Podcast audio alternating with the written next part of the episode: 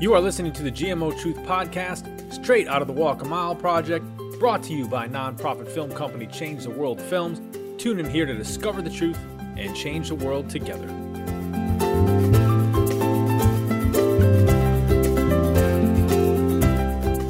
Hello, this is Eric Battersby at Change the World Films, back at you with GMO Truth number 13. Easily our most important podcast to date, and it is jam packed, so we'll jump right into it today. This episode is also more of a short film than it is a podcast. And let me say this up front, and I'll say it again at the end. This is the podcast you share. Spread it far and wide, share it with family, friends, coworkers, neighbors, everyone and anyone. And you will want to share it after you see the video here because today is the day we start down a new path of clarity in the GMO controversy. So let's get right into it, and I'll be back on the other side of the video here for more. Almost exactly three years ago, we kicked off the Walk a Mile project, with our first documentary focusing on the controversy over GMOs in our food supply. After a whole lot of research, hard work, and a little serendipity, we're now starting to see a clearer picture of what's happening. When we started, I always told people that I really hope GMOs aren't causing health problems because they're everywhere in our processed foods that so many people eat, especially in America. Unfortunately, we now definitively know that's not the case. GMOs are making some people sick. For all the talk on safety despite no testing on humans, for all the talk of a scientific consensus on something never tested on humans, and for all the overzealousness that's come from multiple directions in this controversy, the real point of digging into this situation can get lost, despite the fact that everyone should be looking at the same thing the simple truth. And in this case, the simple truth is that the food we produce always just comes down to one thing the people who eat it. That's why we created in the first place. And people, that's what the Walk a Mile project is all about. It's about tackling one big problem at a time by eventually breaking that problem down to the people who the problem actually affects, and then walking a mile in their shoes, in the shoes of those whose lives have been changed by it. They're the ones who can offer the loudest voices in our quest to fix what's broken. And today, for the first time, we're introducing you to three courageous people who are offering very loud voices in our effort to resolve the GMO controversy. So my name is Brittany, and I'm a physical therapist. Uh, we've been in Arizona almost three years. I work with special needs children in the school system, teaching them to stand and walk and all kinds of really awesome gross motor skills. So it's probably the you? best job I've ever had in my life. Oh, really? hmm I don't know if there's. I feel like I've had health issues with food. I really truly feel like my entire life.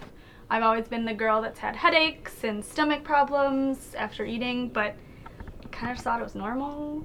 And so going back to to like, oh yeah, Oh, wow. yeah. I've probably had issues with that stuff since 10, 11 years old, Okay. and didn't really make a change until I was 28.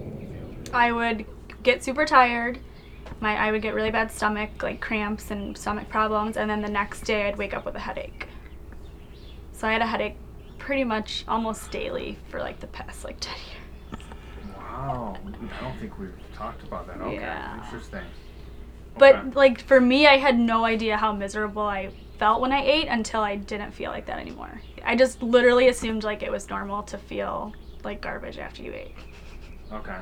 And how how soon after would, would you you'd eat in? How, how much time would it take? About take? 30 before? minutes, 20 to 30 minutes. Okay. hmm I mean, I literally was taking like Tylenol or Advil every morning c- to get rid of the headache, and then just after I ate, like it would be a couple hours then before I felt like good again. You know, nobody wants to like feel super tired and feel like crap after you eat. You know what I mean? Like, so every day it was kind of dealing with that. So- I don't know, but I just literally thought it was normal, which sounds really dumb when I say it out loud now. well, because now you know. Right. Like, I mean, but you unless you take it away and really truly like figure it out, you have no idea that that's not normal, honestly.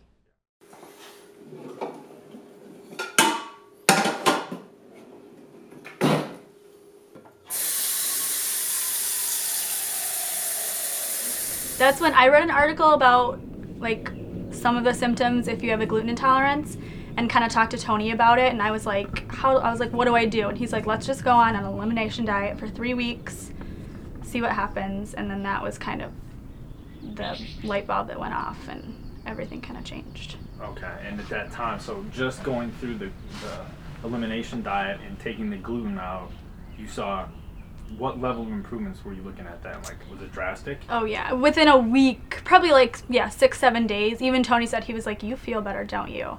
And it was like night and day from how I was feeling before. Okay.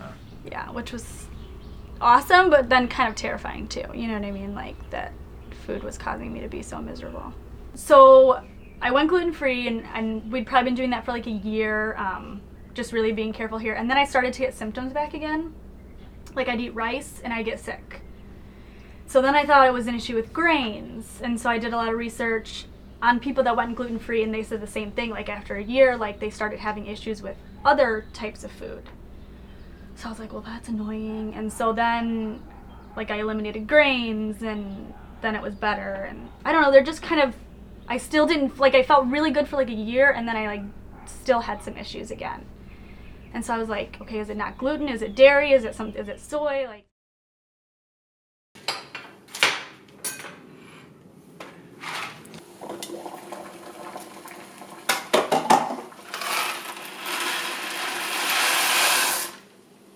So we went to Mexico last like a year ago. And like a few days in, I there was like just this bread that looked like insane, right? I mean, you know that kind of bread, like that you just want to die. Is that just me? so I was like, you know what? I'm in Mexico. I'm just gonna eat it, and I'm gonna feel like crap, and I'm just gonna do it. So I ate it, and I waited, and then like 30 minutes later, I felt fine, and I was like, bring some more bread. and so I ate a ton of bread. The next morning, I ate like six pastries. Like I'm kind of ashamed to admit it, but You going through withdrawal. It had literally been years. yeah. Once you're a junkie, you're always drinking. In regards to food, let's be, let's get that straight. Um, so then I was like, why can I eat everything in Mexico and it doesn't make me sick? So it really at that point you're thinking you've got to be thinking wheat, like Mexican wheat versus American wheat. Is yeah, and I was like doing some research online and like just to see like if other people, you know, and a lot of people were saying the same types of things.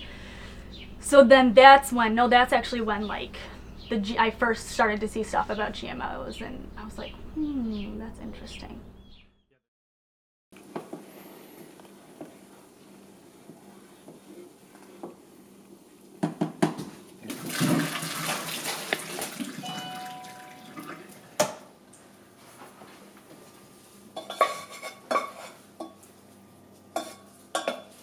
What made you finally decide to just try the, the GMO, the non-GMO?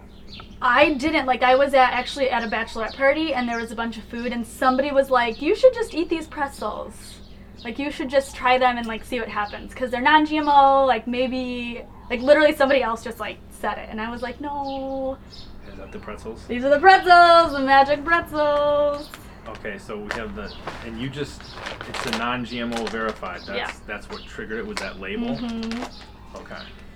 So I tried some pretzels, and I waited, and like 30 minutes later, I was fine. And that for you to have that happen, to be able to Like- pretzels and be in the U.S. Yeah. that's like massive Yeah. novelty. That are, right? like- that had never happened. Because don't they say they contain wheat? Yeah, they contain wheat. First ingredient. Yeah. Right. Okay. So then it was like interesting. So then I wanted because I I love rice. So then I got non-GMO rice, and then I was fine. Rather than just like regular brown rice. Where is it at now? What what is the gauge now where you can say I can safely eat food in the U.S. and not get sick? Only if it's not like I will only eat. I don't know, like wheat products or well, you know what I mean, like that are non-GMO. So are you looking for that non-GMO Mhm. verified label Mhm. or organic? Yeah. And those two things. Yep. And you haven't had uh, one health problem if you Not follow those two things. Pretty Wow. crazy. And that's been since what last June. since last June.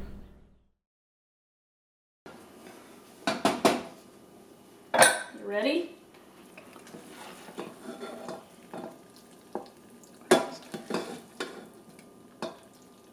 And GMOs have been in the food supply since 1996. So we're I was at- ten. So and you st- said since 10 or 11 was when you Mhm. mentioned it. How do you feel about the fact that you didn't, you couldn't figure that out for so long, right? Like Yeah. you didn't know to look for that. Anywhere else, right? there was no clear way t- for you to know that a GMO thing could be a problem. Did that, you know, was there any kind of Frustration. right? Kind of, yeah. But I kind of think I just really truly didn't know like where else to look or what uh, what other issues could be, you know, because I don't feel like it's a topic that's talked about much or that people know much about. Like even gluten free, like that's I feel like that's not I want to say becoming popular, but becoming way more relevant just in the past five years than Yeah. before. Really, you know, like you go to the store and there's whole huge sections of it. So, and to be honest, like well, I mean, gluten free is not cheap either, but it's really not you know, I mean, it's not cheap to be gluten free and non GMO and organic. But you have to just decide where your priorities are. If I go and buy like organic graham crackers, I'm paying three times as much as if I buy regular ones. You know, and to me, that's kind of crazy. I'll do it because who doesn't love a good s'more? But, like, I just think that's kind of crazy. You're basically paying a premium just to stay healthy. Right, and to feel, yeah, better. And should you have to do that? Right. I mean, I will, but th- you know, because what's my other option, really? But you know, my grocery bill is probably three twice as much as somebody else's, you know, and with less items probably. But Yeah.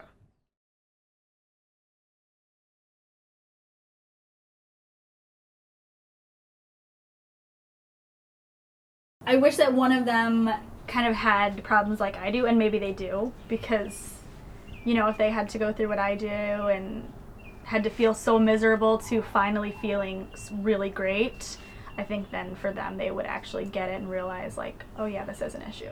At, at any point in your health adventures here or misadventures, however you want to call them, have you uh, have you contacted the FDA to tell them what you've experienced? No, You have not. I have not. Nobody told me to. Okay. I've contacted you.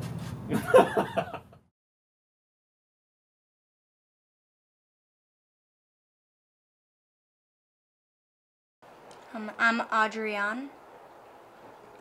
And I'm Jamie. I'm really active. I like to do a lot of fun activities. I like I love art, I love sports and um, I love making people laugh. I'm a comedian. and I wouldn't have guessed. and so I really just enjoy even when people really don't feel good or they're like in the dumps. I just really like putting a smile on people's faces and e- even though everything I've gone through is kind of tragic, I still just like making it a bright and sunny day. Awesome. awesome. That's great to hear.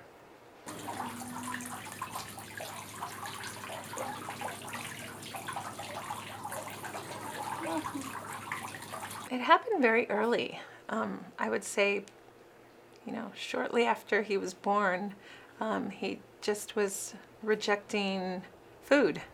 So I was nursing, and I would have a difficult time getting him to nurse. Um, and that was pretty much the entire first uh, year that I nursed him. And so I just thought that he was you know, always wanted to play and wasn't in the mood to nurse. But I also thought that it was odd that, you know, here this, you know, small infant wasn't uh, eager to eat as most infants um, should be. So there was some concern there. One of the things that I knew without a doubt he would eat and he wanted um, and he would, you know, grab for with his hand was salads and um, fresh produce. I just I thought it was odd that this small child um, who could, you know, barely talk wanted only salad. So um, I, of course, I accommodated him and I gave it to him. But again, the concern was that he wasn't gaining enough weight. And so, you know, even though that's great that he liked, you know, healthy food, we definitely needed to get more calories into his diet. Also, one of the biggest um, visual signs that I had was that he would have only a couple bites of food and his stomach would get very big, you could literally see it. his stomach was round and then he had his ribs. His ribs were showing and only his um, belly would would be out um, enlarged and swollen. And obviously that's a sign that there's something wrong with what you're feeding him or there's some type of gi issue um, digestion issue something going on. So Adrian started having what some might consider irritable bowel syndrome, where he would have constipation, then diarrhea, constipation, then diarrhea. He would have the bloating stomach. Um, he would curl up in a fetal position. Um, and he would turn away food after mm, a couple bites. And that was almost with everything that I fed him, with the exception of salad. um, or you know some um, produce and so that kind of began my struggle with trying to find food that I could feed him.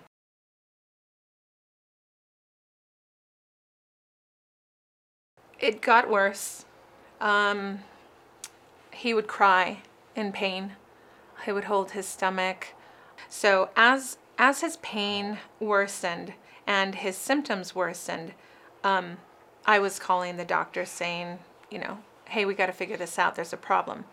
Not once did any doctor suggest that we try to find out what the problem was. None of them did. Um, they all said, well, let's bring him in every week for an allergy shot. We're going to prescribe you prescription allergy medicine. Give it to him every day. Um, Did they here's run allergy tests of No. any kind? they didn't run any allergy tests. We I was completely um, unaware of what the core problem was uh, for Adrian and what was causing his pain, what was causing him to not want to eat. Um, I was completely unaware. The doctors were completely unaware, and they didn't seem to show any interest in figuring it out. They immediately wanted to uh, set him up on a you know, a regimen where he was taking pharmaceutical um, prescriptions and um, getting shots. And then um, there was also over the counter pain medicine and then prescription pain medicine for his pain. And, um, and then uh, heartburn. Wow. So I think it's called like Zantac or Yeah. and then Zyrtec was the allergy. so you know they they started handing us all of these medications and said, okay, you're gonna start your child on on all of these. My concern was my child is in pain. There's a problem. He's not eating. He's not gaining weight, and their solution was, well, give him this pill so that he can eat and he probably has, um, you know, acid reflux or something like that.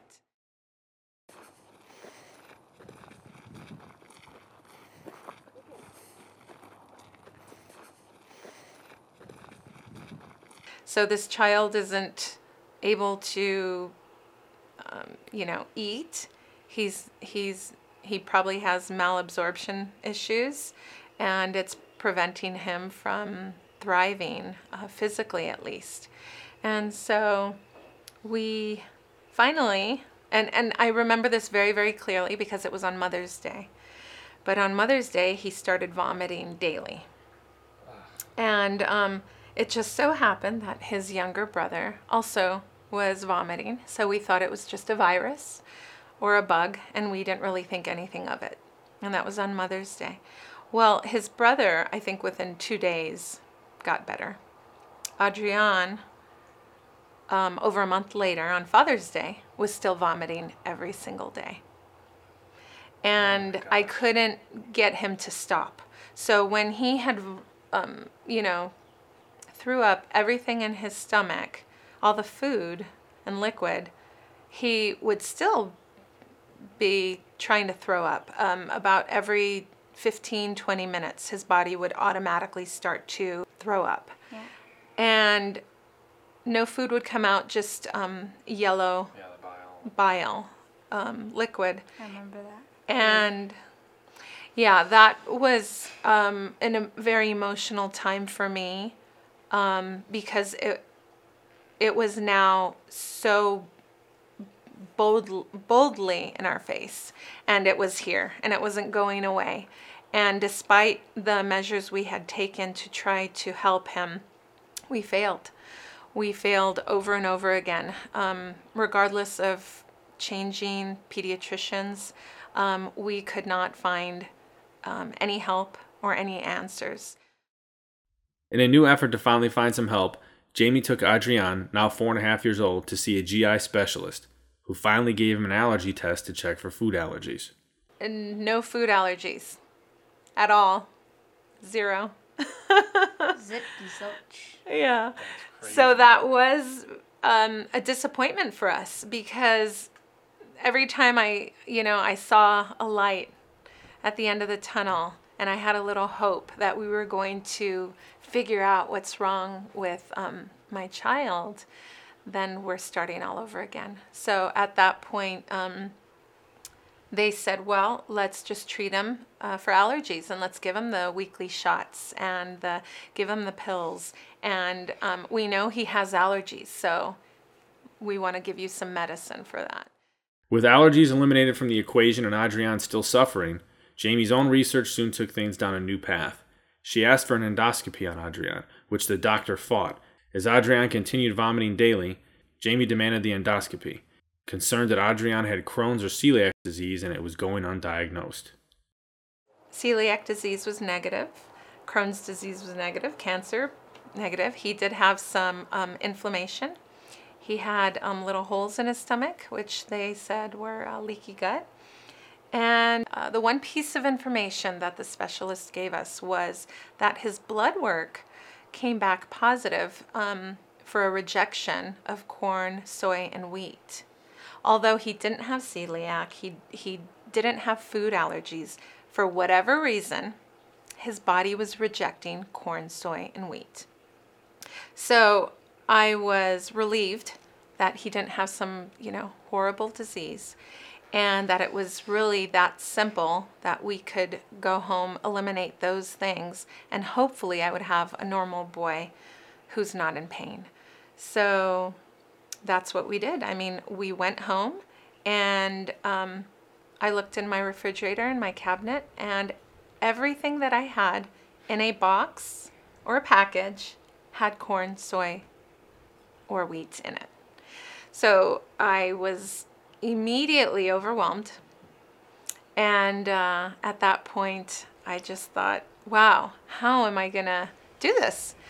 As we made the decision to eliminate all corn, soy, and wheat from our entire household, Adrian immediately got better.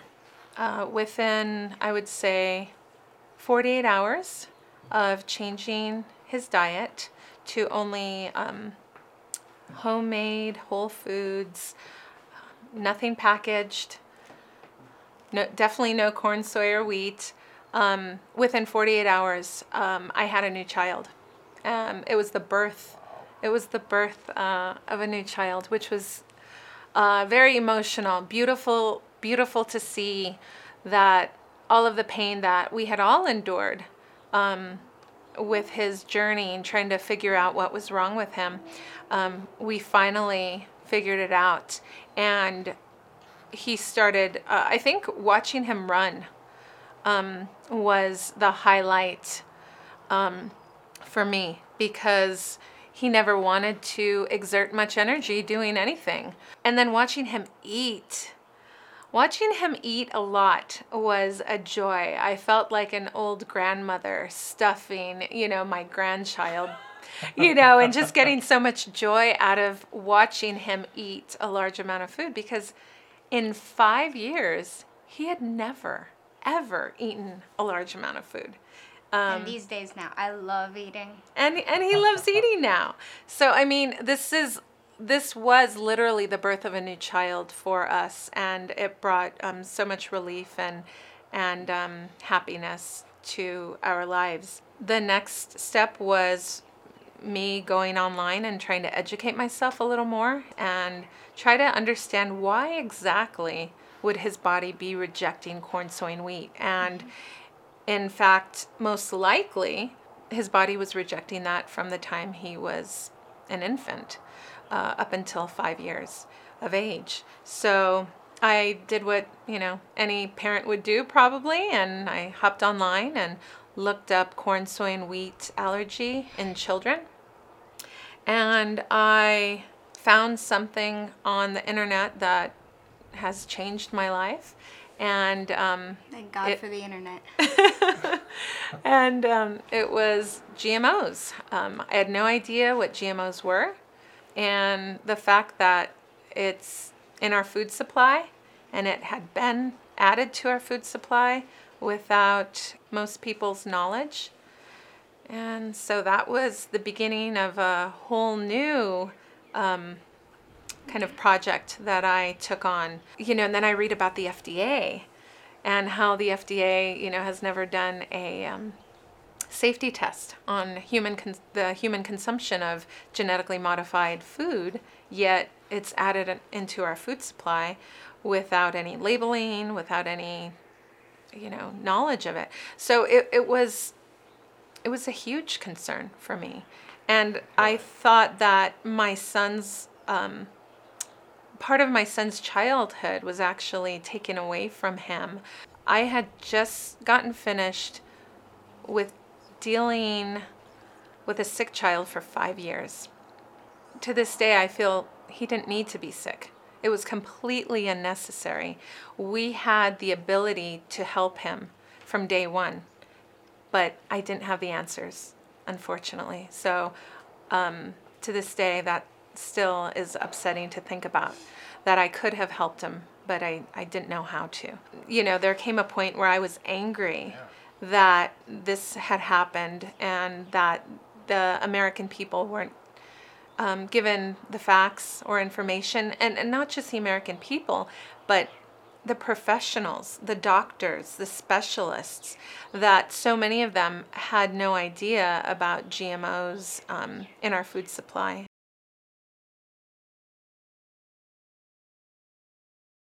After 18 months of eliminating all corn, soy, and wheat, I decided to um, reintroduce that back into his diet, except this time I would re- reintroduce it um, as an organic um, variety, uh, an heirloom or ancient seed variety grown without any pesticides, insecticides, as clean as I could get it.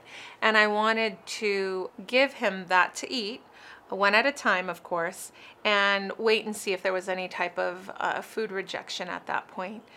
And so I decided to buy some ancient blue corn tortilla chips uh, that were organic, organically grown. And he had some of that, and he had a lot of it because he hadn't had corn corn, right, yeah. in a long time. And one of, um, you know, growing up in southern Arizona, something we've always loved is Mexican food, and um, we love chips and salsa. And so none of us ate that for 18 months. So we had a chips and salsa party with uh, blue corn chips. And Adrian had zero response, zero negative response to that. And so, um, of course, we waited like a week um, for his body to, you know, see if there would be any type of reaction. And he had none. So then it was time to test the wheat. And we tried an uh, ancient, sprouted, organic wheat. Again, zero reaction. Then we tried soy, sprouted, organic, non GMO uh, soy. Adrian ate that. He had zero reaction. Um, still maintained high energy, had no pain, um, nothing at all. No reaction, no negative reaction that we could see. And so I basically was convinced after that uh, experiment that Adrian is sensitive to genetically modified foods, um, whether it's the genetic modification itself, if it's the um, toxins that are built within the crop, um, or if it's heavy pesticide and insecticide use, or if it's a combination of all of those things. I don't have that answer, but I know that my child has you know had 5 years of of pain and suffering and reaction from corn, soy and wheat and um, it was only when we eliminated corn, soy and wheat and um, pretty much all GMOs from our diets completely, 100%. Um, and, and, and then I saw um, a different child.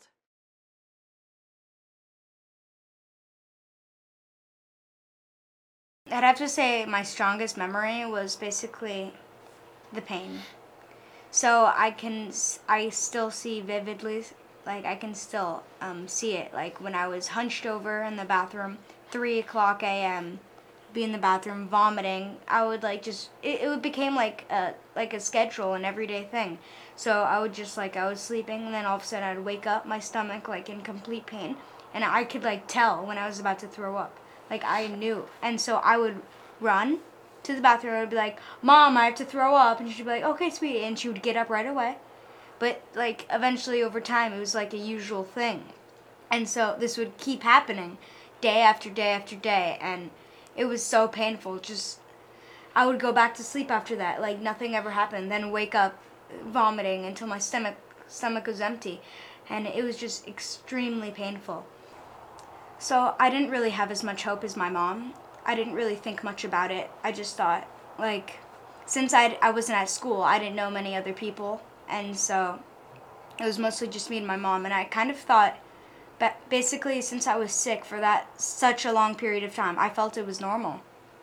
Like it kind of seemed like something that would always happen, and I didn't really realize that it was a bad thing. But I knew it hurt, and I knew it basically wasn't I felt just I didn't really know. I I wish I knew more about it when I was younger and I could like communicate with my mom. Like when I was a baby, I feel like I knew more ab- about myself when I was a baby because I knew to reject the things. And when I got older, by the time like I was 3, I would eat it though. But when I was a baby, I wouldn't. I just wish that I was more of a baby when I was older. I wish I was kind of always like that little baby. And so, like, it felt normal to me to always be sick, but I really wish I didn't have that feeling. And so, by the time gradually it changed, and when I stopped becoming sick, it was like a big weight just lift, lifted off my shoulders, and I felt like I could do anything I wanted to. Like, like my mom said, I had more energy and I didn't feel like it was normal anymore. I thought I felt like it was better to not be sick. And so basically after time I got better and I felt just happier and more safe and yeah, I really wish I was always more of that little baby.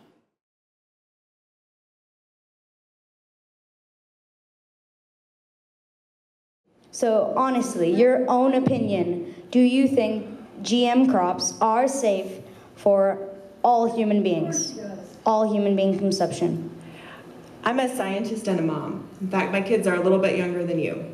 So I am really active at, at, looking at the science and I really care about the health of my family just like you care about the health of yours. And my belief, based on the body of data that I've seen, and of course we learn more every day as a scientist, and I hope you become one because you've got a great active mind, is that the overwhelming body of data says that GM crops are safe. Well, I have this picture right here. This is a picture of me when I was younger, after ingesting GM crops into my body. This is me. Does that look, you know, natural for humans? Just to be covered head to toe in a rash? Burning, itchy. Thank you. Thank you, sir. It's natural? Thank you, sir. Thank you. We have to move on to the next question. Thank you.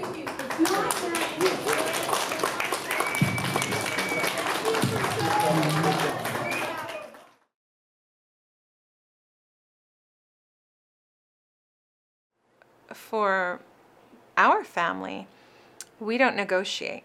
There is no negotiating on, okay, we can eat GMOs on the weekends, just not Monday through Friday. We don't do that um, because he lost, you know, half of his life you know, he's 10 years old, so half of his life was filled with pain and discomfort and insecurity. And once I knew how to fix it, I did. And I will never willingly take him back there to where he once was. The journey that I took was not something to um, feel bad for, but to something to gain from. It's like it's like a little token that you can remember that there's even in the darkest times there's always hope and you just have to keep going and reach for it and eventually you'll get to your destination. Okay, first off, big thanks to Brittany, Jamie, and Adrian for sharing their stories with us so we could share them with all of you. I said this podcast would kick off the full activism side to our work in the GMO controversy, the key point where you could start to make a big difference.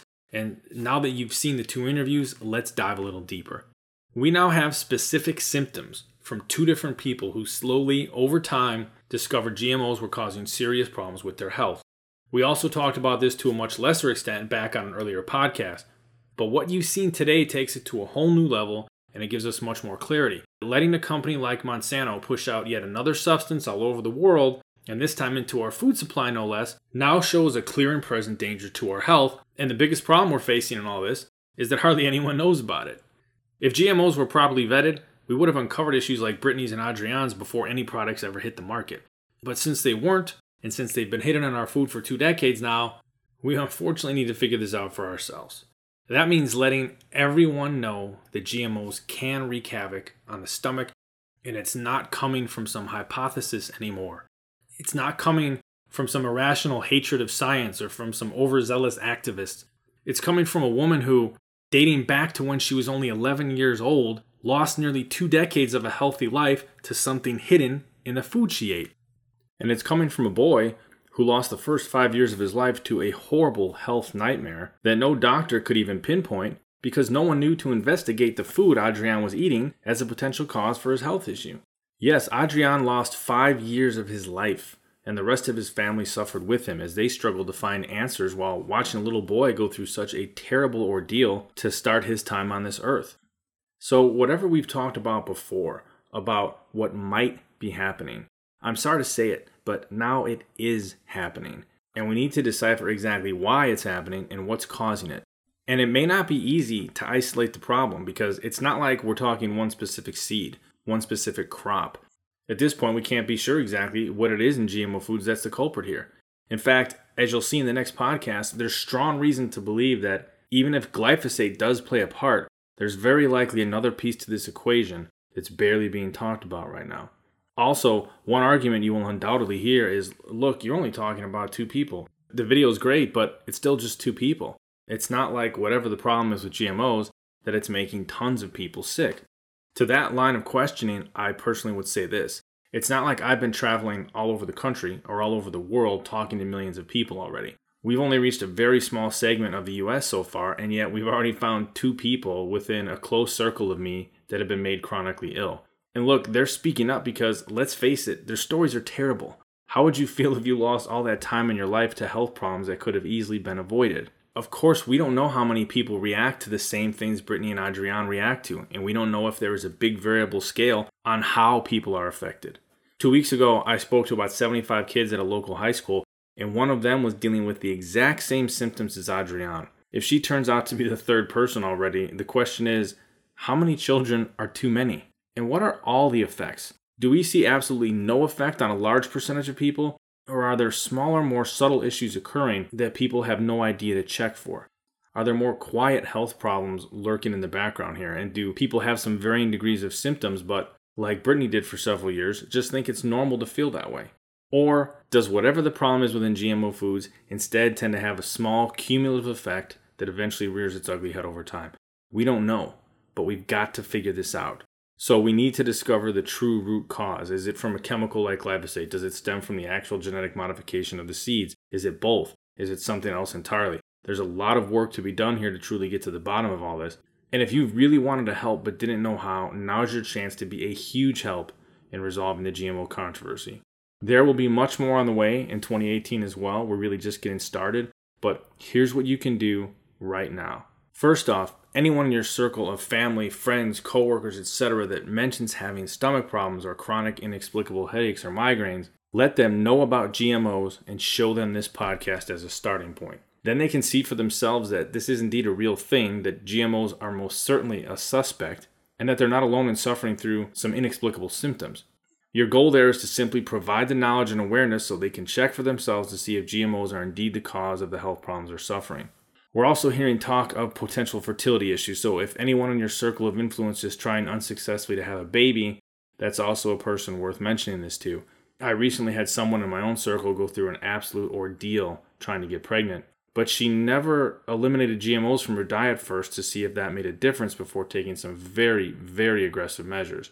Now, in stark contrast, during the video you just saw, Brittany actually was pregnant and on her first try, no less, and that's despite having some serious concerns going in. We'll let you know more as we uncover it on the fertility side, but, but in the meantime, I'd be remiss not to mention that this is something we're also looking into. Okay, the second way you can help you or anyone else in your circle who has clearly determined that GMOs are causing a health problem, tell us. Visit the link you see here and let us know what problem you've attributed to GMOs in your diet and be specific as you possibly can. The more details and any clear evidence you can give us, the better. Also, let us know if you've contacted the FDA, and of course, optionally, let us know if you'd be willing to appear in our documentary.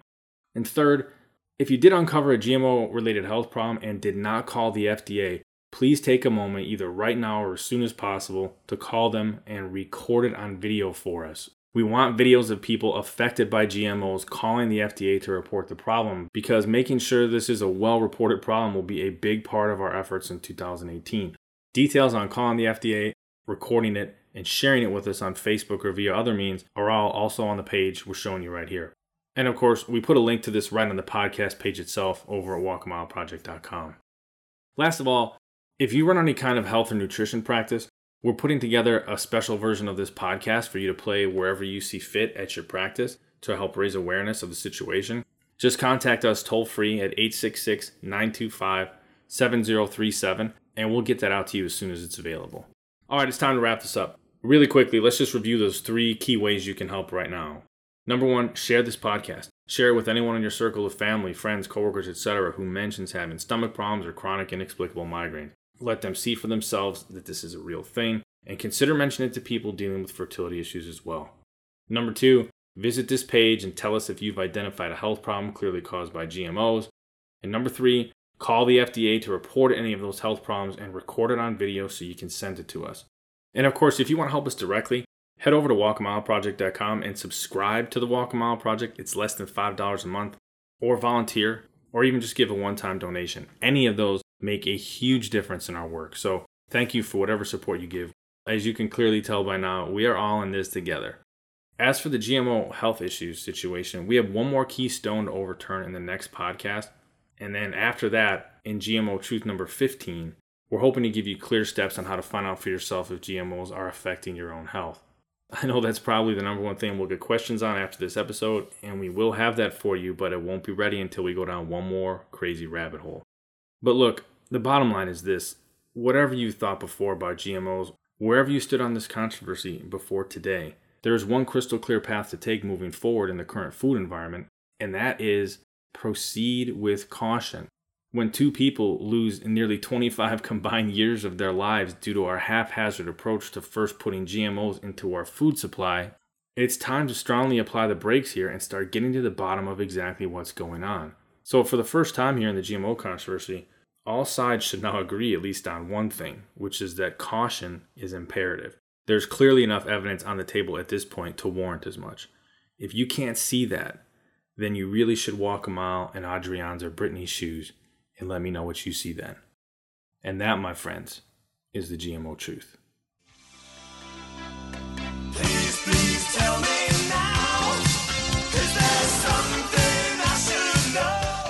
You've been listening to the Walk a Mile Project's GMO Truth podcast. To stay up to date on new podcasts or learn more and join in on our GMO investigation and upcoming feature film, Head over to walkamileproject.com and sign up for free anytime, 24 7. And that is how we discover the truth and change the world together.